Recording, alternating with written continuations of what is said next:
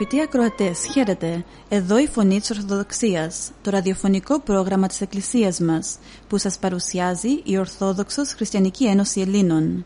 Στο πρόγραμμά μας θα ακούσετε διδαχές από την Αγία Γραφή, σκέψεις από πατερικά κείμενα, βίος Αγίων, επίκαιρα θέματα, ειδήσεις και ανακοινώσεις, καθώς επίσης ύμνους και τραγούδια. Dear friends, welcome to another edition of the Voice of Orthodoxy, the radio program of our church. This program is brought to you by the Greek Orthodox Christian Society. Our program contains interesting thoughts from the Bible and the Fathers of our Church, lives of saints, current issues, hymns and Christian songs.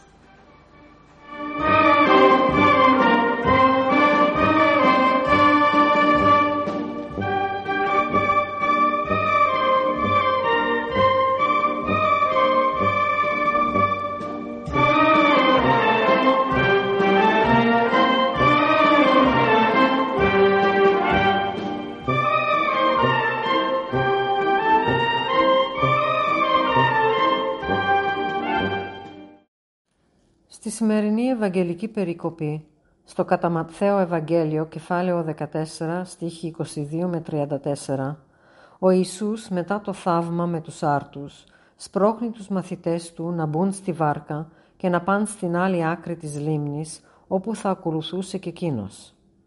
Το γιατί τους έσπρωξε να φύγουνε, μας εξηγείται στο κατά Ιωάννη Ευαγγέλιο, κεφάλαιο 6, όπου μας λέει ο Ιωάννης ότι ο όχλος ήταν τόσο ενθουσιασμένος με το θαύμα που είχαν δει και ερχόντουσαν να πάρουν με βία τον Ιησού να τον κάνουν βασιλιά.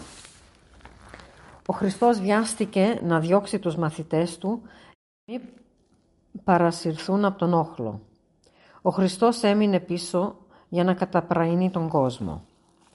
Όταν τελικά ο κόσμος έφυγε, ο Χριστός ανέβηκε στο βουνό για να προσευχηθεί. Προσευχήθηκε μέχρι τις 3 το πρωί.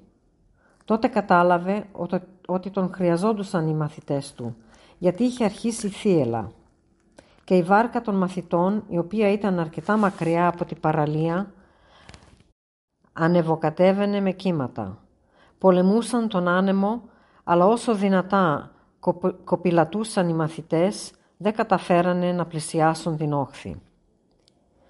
Μεταξύ 3 και 6 το πρωί, την ώρα της ανάγκης, ο Χριστός τους πλησιάζει περπατώντας στα νερά, στη θάλασσα. Όταν τον είδαν οι μαθητές να περπατάει στη θάλασσα, ταράχτηκαν, γιατί τα νεύρα τους ήδη ήταν τεντωμένα από τα γεγονότα της προηγούμενης μέρας.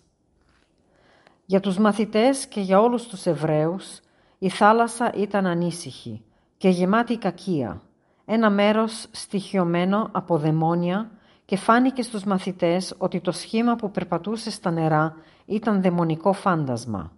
Και φώναξαν «Είναι φάντασμα». Ο Ιησούς τους κάλμαρε γρήγορα. Όταν τους φώναξε «Κουράγιο, εγώ είμαι, μη φοβάστε». Ο Πέτρος όμως δεν ήταν σίγουρος, γιατί πίστευε ότι οι δαίμονες μιμόντουσαν ανθρώπους.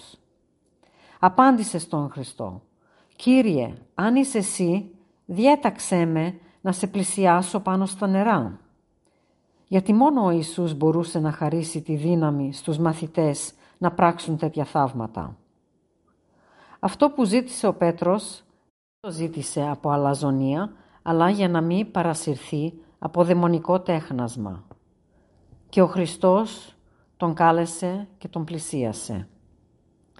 Ο Πέτρος κατέβηκε από τη βάρκα και σιγά σιγά ακούμπησε τα πόδια του στα κύματα και βλέποντας ότι το νερό τον στήριζε άρχισε να περπατάει προς τον Ιησού. Τα πήγαινε καλά, αλλά όπως πλησια... πλησίαζε τον Ιησού άρχισε να δηλιάζει. Πήρε την αφοσίωσή του από τον Κύριο και συγκεντρώθηκε στον τρομερό αέρα και στο ύψος των κυμάτων. Και η θύελα που περιτριγύριζε τη βάρκα μπήκε στη καρδιά του Πέτρου. Παρόλο που ήταν κοντά στον Ιησού, άρχισε να βουλιάζει και όπως τον κατάπινε η θάλασσα, φώναξε «Κύριε, σώσε με». Η απάντηση του Χριστού ήταν να δώσει το χέρι του για να τον πιάσει και τον μάλωσε που δεν προσπάθησε και που δίσταξε στη πίστη του. Ο Χριστός χάρηκε με τη τόλμη του και που κατάφερε να περπατήσει στα νερά, όπως χαίρεται και με το δικό μας αγώνα. Και στεναχωρέθηκε με την αποτυχία του Πέτρου. Και σαν ένας απογοητευμένος γονιός που μιλάει στο παιδί του, λέει του Πέτρου «Ω λιγόπιστε, γιατί δίσταξες» Όταν ο Ιησούς και ο Πέτρος μπήκαν στη βάρκα, οι άνεμοι σταμάτησαν και γαλήνευσαν όλα. Οι μαθητές θαύμασαν όλα τα γεγονότα που μαρτύρησαν και τον προσκύνησαν λέγοντας «Πραγματικά είσαι ο Υιός του Θεού». Ποιος άλλος θα μπορούσε να ηρεμήσει τη θάλασσα; Φτάσαν στη παραλία της Γενισαρέτ, στη δυτική όχθη της θάλασσας της Γαλιλαίας. Η θεϊκή δύναμη του Ιησού τη γνώριζαν πολύ, παρόλο που δεν τον είχαν δει να περπατάει στη θάλασσα και έστειλαν μήνυμα παντού για να φέρουν τους αρρώστους τους. Τόση δύναμη είχε ότι μόνο να άγγιζαν την άκρη της ρόμπας η πίστη τους τους έσωζε. Για τον Μαθαίο αυτή η φήμη επικυρώνει ότι ο Ιησούς ήταν ο Υιός του Θεού. Ας πάμε αλλού σε κάποια λόγια του Παύλου που μας λέει ότι όλοι που έχουν ακούσει τα ζωοδόχου και δημιουργικά λόγια του Θεού χτίζουν τις ζωές τους σε γερά θεμέλια. Τα θεμέλια που δεν στηρίζονται μόνο από τη διδασκαλία του Χριστού, αλλά και από την παρουσία Του, την αόρατη και τη μυστηριακή. Και αυτά είναι γερά θεμέλια όλης της ζωής, της δικής μας και όλης της δημιουργίας. Οι προφήτες, οι Απόστολοι, οι Άγιοι χτίσανε με υλικό που δεν χάλασε στις θύελες της ιστορίας. Εμείς όμως με τι χτίζουμε; Όσο ζούμε και δεν υπάρχει θύελα, το χτίριο είναι καλό. Αν όμως έρθει πυρκαγιά ή θύελα, πώς θα αντισταθεί το σπίτι μας; Όταν οι Απόστολοι μπήκαν στη βάρκα να διαβούν τη θάλασσα της Γαλιλαίας, ο καιρός ήταν ήμερος. Μετά σηκώθηκε ο άνεμος και ανεβοκατέβαιναν τα κύματα και έμειναν αδύνατοι μπροστά στην αγριάδα της φουρτούνας. Όταν είδαν το Χριστό να περπατάει στα νερά, μες στη φουρτούνα, νομίζανε ότι ήταν φάντασμα, γιατί δεν πίστευαν ότι ο Θεός θα ήταν στη μέση μιας θύελας που θα τους κατάστρεφε. Αν ο Χριστός ήταν εκεί, όλα θα ήταν ήρεμα. Αλλά να που ήταν ο Χριστός στη μέση της φουρτούνας, όπως είναι στη μέση κάθε φουρτούνας φυσικής ή ιστορικής που μας ταράζει. Οι μαθητές φώναζαν. Όταν άκουσαν τη φωνή του Χριστού ηρέμησαν. Και όταν ο Χριστός κάλεσε τον Πέτρο να μπει στη θηριώδη θάλασσα, του έλεγε «Έλα, μπε στη φουρτούνα, μη προσπαθείς να την αποφύγεις, μη ψάχνεις για ασφάλεια στη μικρή βάρκα, η οποία μπορεί να την κάνουν χίλια κομμάτια τα κύματα. Μπε στη φουρτούνα. Και όσο ο Πέτρος είχε τα μάτια του καρφωμένα στο Χριστό, κατάφερε και περπάτησε στα νερά. Μόλις αντιλάμβανε τη θύελα και ότι μπορούσε να πεθάνει σε λεπτό, φοβήθηκε και φώναξε «Κύριε, σώσε με!»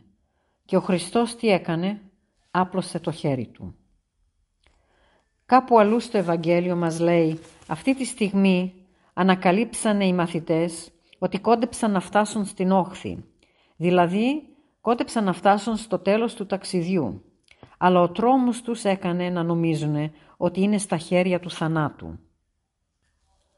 Η εικόνα αυτή του Πέτρου από τη μία πλευρά να δείχνει τόση πίστη και εμπιστοσύνη στο Χριστό, ώστε να του ζητήσει να μπορέσει να περπατήσει στη θάλασσα και απ' την άλλη να αμφιβάλλει και να βουλιάζει είναι μία εικόνα που καθρεφτίζεται στον καθένα μας. Άνθρωποι με πίστη αμφιβάλλουν συχνά στη ζωή τους και προπαντός όταν παρουσιάζεται μία δυσκολία. Η αμφιβολία είναι φυσικό μέρος μιας σχέσης και στα πλαίσια της σχέσης μας με το Θεό είναι μία πνευματική δοκιμασία.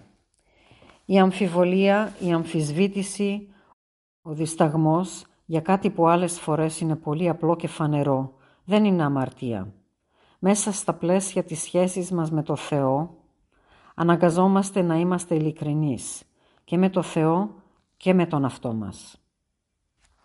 Ο Θεός δεν θέλει να περικυκλώνεται με εύπιστους ανθρώπους, αλλά με ανθρώπους που του έχουν εμπιστοσύνη και μάλιστα πολλές φορές πέρα από τα όρια της γνώσης τους.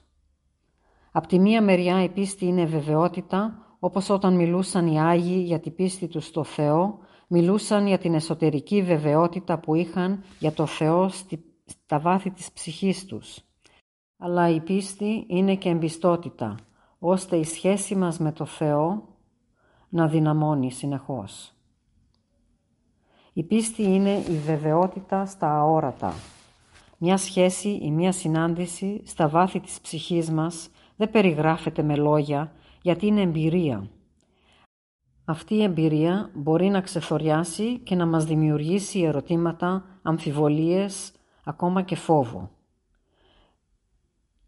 Και όταν συμβεί, όπως στον Πέτρο, να φωνάξουμε «Κύριε, σώσε με», για να μας απλώσει ο Κύριος το χέρι Του και να μας πιάσει εκεί που νομίζουμε ότι θα βουλιάξουμε και έτσι να ζήσουμε ακόμα μία εμπειρία Χριστού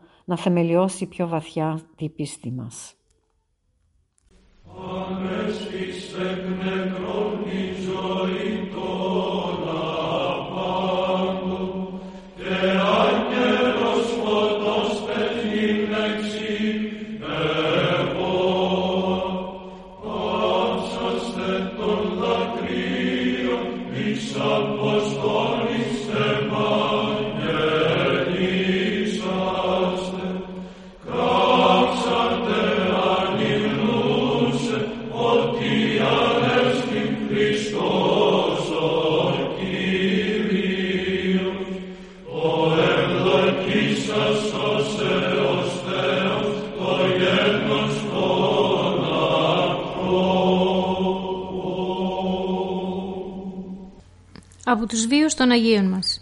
17 Αυγούστου η Εκκλησία μας τιμά τη μνήμη του Αγίου Παύλου και της Αγίας Ιουλιανής. Στο πρόγραμμά μας σήμερα θα αφιερώσουμε μερικές σκέψεις από τη ζωή τους. Ο Άγιος Παύλος και η Αγία Ιουλιανή ήταν αδέλφια μεταξύ τους και έζησαν στα χρόνια του αυτοκράτορα Αυριλιανού 270 έως 275. Οι γονείς τους τους ανέθρεψαν με όλη τη ζωή της χριστιανικής πίστης, ικανούς δηλαδή όχι μόνο για να πιστεύουν και να στολίζονται από την χριστότητα της ζωής, αλλά και για να φέρουν επόμου το σταυρό τους και να είναι έτοιμοι και πρόθυμοι για όλες τις θυσίες της καταχριστών αυταπάρνησης. Και όταν ο πατέρας και η μητέρα τους έφυγαν από τη ζωή, ο Παύλος και οι Ιουλιανοί έμειναν στο θεοχάρακτο δρόμο τους. Ο Παύλος διέπρεπε μεταξύ των νέων, στους οποίους πολλές φορές γινόταν δάσκαλος, με τις φωτεινές γνώσεις του και με την καθαρή ζωή του. Το ίδιο βέβαια και η Ιουλιανή μεταξύ των νεαρών κοριτσιών. Έτσι, αδελφός και αδελφοί έγιναν από τα λαμπρότερα σεμνόματα της χριστιανικής εκκλησίας στην Πτολεμαίδα. Αυτό όμως προκάλεσε το μίσος των ιδεολατρών και κατήγγελαν τα δυο αδέρφια στον αυτοκράτορα Βρυλιανό. Όταν κάποτε αυτός πέρασε από την πόλη τους, μην μπορώντας να κλονίσει την πίστη τους, διέταξε να βασανιστούν σκληρά. Και ενώ οι δήμοι Κοδράτος και Ακάκιος τους βασάνισαν, θαύμασαν την ψυχική τους Ανδρία, ομολόγησαν το Χριστό και αποκεφαλίστηκαν επί τόπου. Τέλος, οι νέοι δήμοι, αφού έκαψαν τις άρκες τους με αναμένες, αναμένες λαμπάδες και είδαν ότι και πάλι τα δύο αδέρφια έμειναν αμετακίνητα στην πίστη τους, τους αποκεφάλισαν. Iosif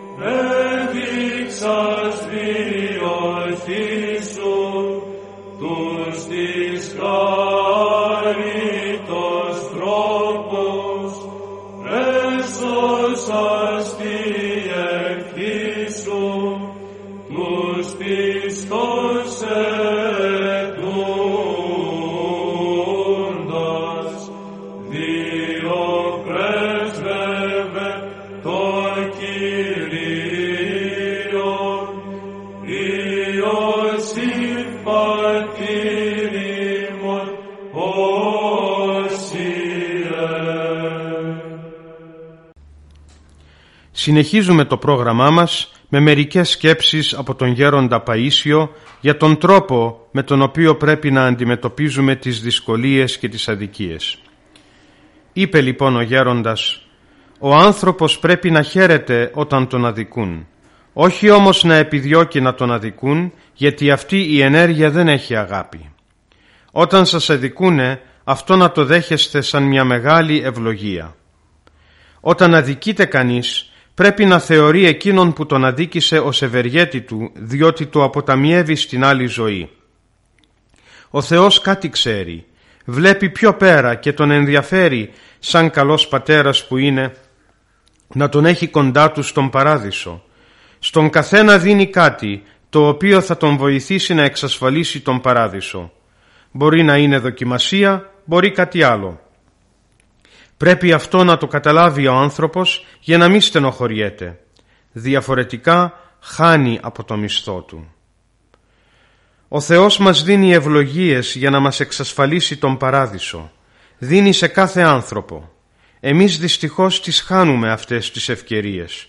Όσο μπορείτε να αντιμετωπίζετε με χαρά και δοξολογία τις δοκιμασίες, να κατανοείτε το βαθύτερο νόημά τους για να βρίσκετε την ειρήνη σε τούτο τον κόσμο. Οι θλίψεις καθαίρουν και λαμπικάρουν τον άνθρωπο. Δεν υπάρχει τίποτα πιο ανώτερο. Περνάν και την ευχή «Κύριε Ιησού Χριστέ». Ο Μακαρίτης ο Παπατήχων έλεγε ότι το «Κύριε Ιησού Χριστέ» εκατό δραχμές, το «Δόξα το Θεό» χίλιες δραχμές. Εννοούσε ότι το «Δόξα το Θεό» έχει μεγαλύτερη αξία. Το πρώτο είναι μια ανάγκη που αισθάνεται ο άνθρωπος και θέλει δε θέλει πρέπει να το ζητήσει, ενώ το δεύτερο είναι άσκηση, υποφέρει και δοξολογεί το Θεό. Αν όσα χρωστάς σε αυτή τη ζωή τα ξεπληρώσεις, τότε σώζεσαι. Αν φας όμως και καμιά παραπάνω, παίρνεις και κανένα φράγκο επιπλέον. Αν φάει κάποιος ξύλο άδικα, τότε έχει καθαρό μισθό.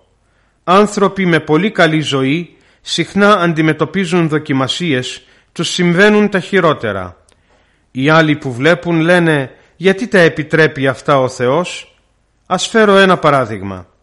Είναι μια καλή οικογένεια και ο άντρας πολύ καλός και η γυναίκα πολύ καλή και τα παιδάκια πολύ καλά. Όλοι εκκλησιάζονται, κοινωνούν κλπ. Κάποια μέρα όμως περνάει ένας μεθυσμένος ή ένας τρελός χτυπάει τον οικογενειάρχη και τον σκοτώνει στα καλά καθούμενα. Μετά οι άνθρωποι που είναι απομακρυσμένοι από το Θεό λένε «Για δες τον, πήγαινε με το σταυρό στο χέρι, γι' αυτό τα έπαθε». Αυτό όμως είναι ανέδεια. Ο Θεός πρέπει να ξέρουμε ότι επιτρέπει να παθαίνουν και άνθρωποι χωρίς να φταίνε καθόλου για να δίνει την ευκαιρία στους τελείως ανεδείς να λένε ό,τι είπε και ο καλός ληστής στον υβριστή ληστή δεν φοβάσαι το Θεό, εμείς δικαίως ταλαιπωρούμαστε. Ο άνθρωπος αυτός δεν έκανε τίποτα. Δεν φοβάσαι το Θεό. Ο Θεός επιτρέπει να πάθουν μερικοί χωρίς να φταίνε για να δώσει την ευκαιρία στους ανεδείς να συνέλθουν. Αυτοί που υποφέρουν χωρίς αιτία μπορεί να είναι τα πιο αγαπημένα παιδιά του Θεού. Στον παράδεισο πιστεύω ότι ο Θεός θα τους πει «Διαλέξτε τον καλύτερο τόπο». Γι' αυτό όταν ζητάμε το δίκιο μας τα χάνουμε όλα. Χάνουμε και την ειρήνη μας, χάνουμε και το μισθό μας. Αν ποτέ πιάσεις πάτο και δεν μπορείς να πας πιο κάτω αν αλήθεια πιστεύεις δώσ' του κλώτσο και θα ανέβεις με τα μέλια μετάνια και θα ανοίξουνε τα ουράνια με ξομολόγηση και δάκρυ. Ως του παράδεισου την άκρη ο Θεός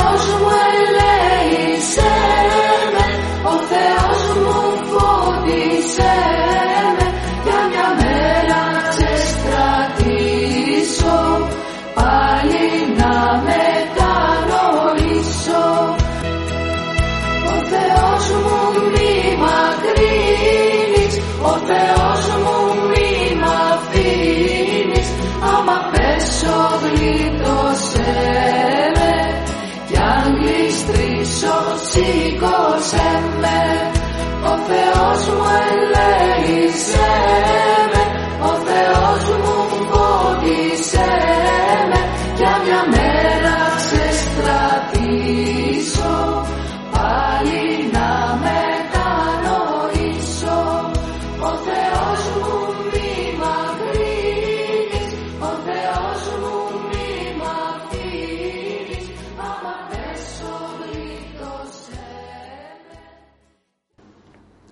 Κάποτε μερικοί νέοι ρωτήσανε τον γέροντα Πορφύριο «Πώς θα μπορέσουμε να ζήσουμε σήμερα την αληθινή χριστιανική ζωή» και ο πατήρ Πορφύριος άρχισε να μιλά αργά αργά.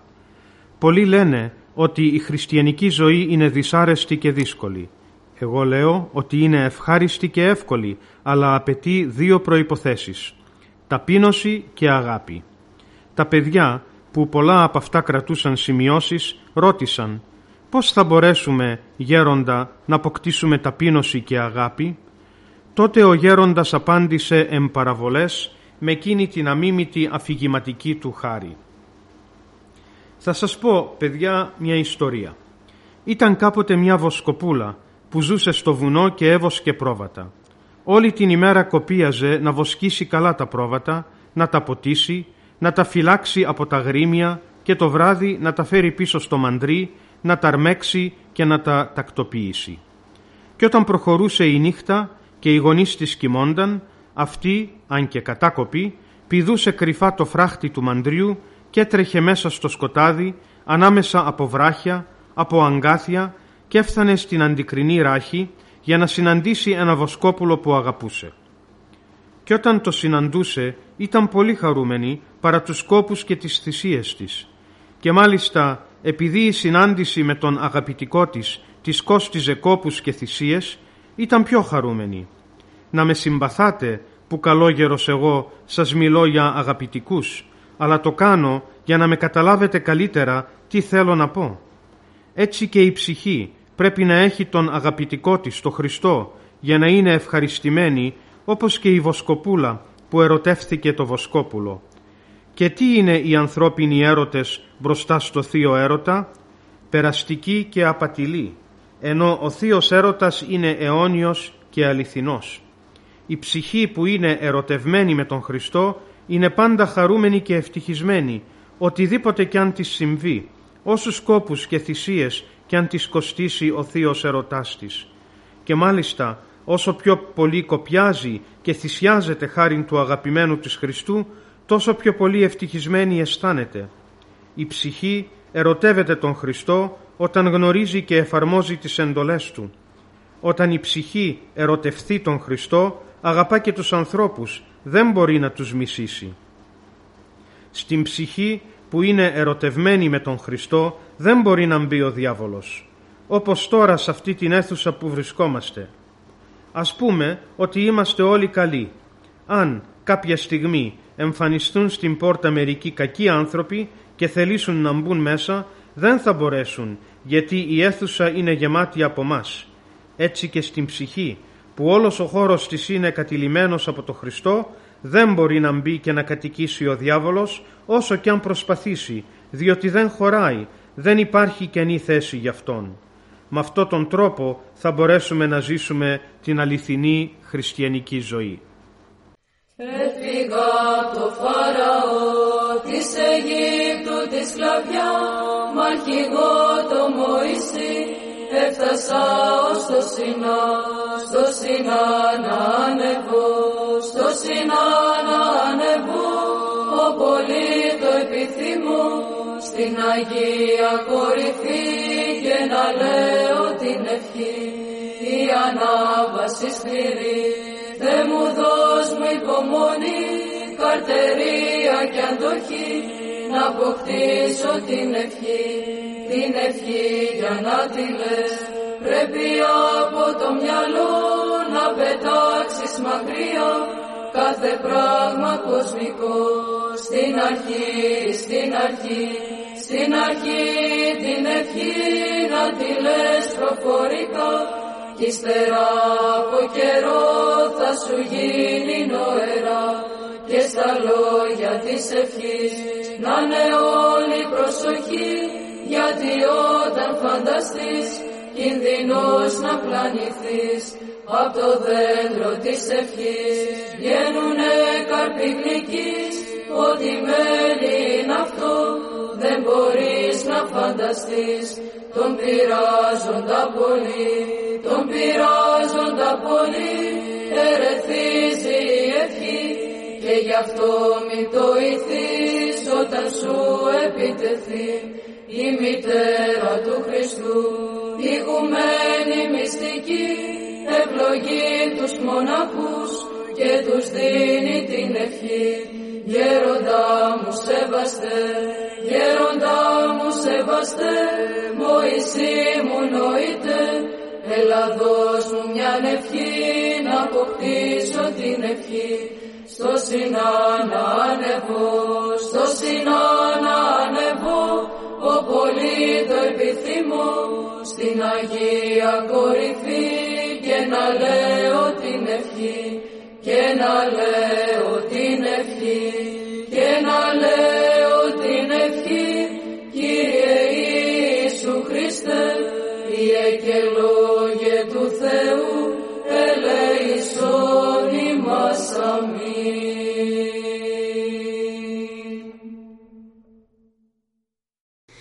Τώρα αγαπητοί ακροατές θα ακούσουμε λίγες σκέψεις από τον Πατέρα Παΐσιο πώς ο Θεός πάντα μας υπομένει. Σήμερα ο Θεός ανέχεται την κατάσταση.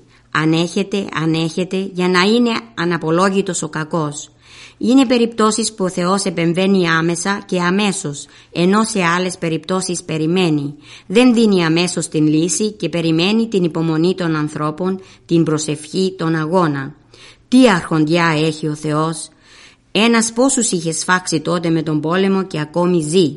Θα του πει στην άλλη ζωή ο Θεός «Σ' άφησα να ζήσεις περισσότερο και από τους καλούς. Δεν θα έχει ελαφρυντικά». Γέροντα, μερικοί τέτοιοι άνθρωποι ενώ είναι βαριά άρρωστοι, πώς δεν πεθαίνουν; Φαίνεται έχουν βαριές αμαρτίες, γι' αυτό δεν πεθαίνουν. Περιμένει ο Θεός μήπως μετανοήσουν. Και τον κόσμο που παιδεύουν ε, αυτοί που παιδεύονται και δεν φταίνε αποταμιεύουν, αυτοί που φταίνε εξοφλούν.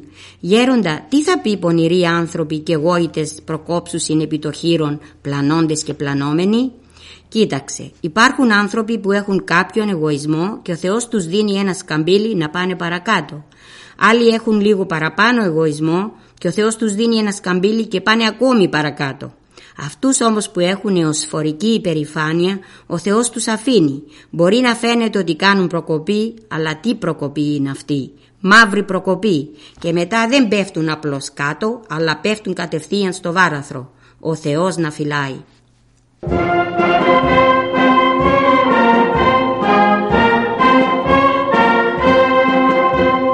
Και εδώ τελειώνει άλλο ένα πρόγραμμά μας.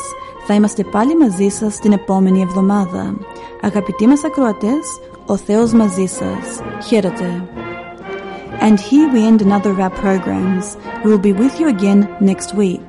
May the Lord be with you always.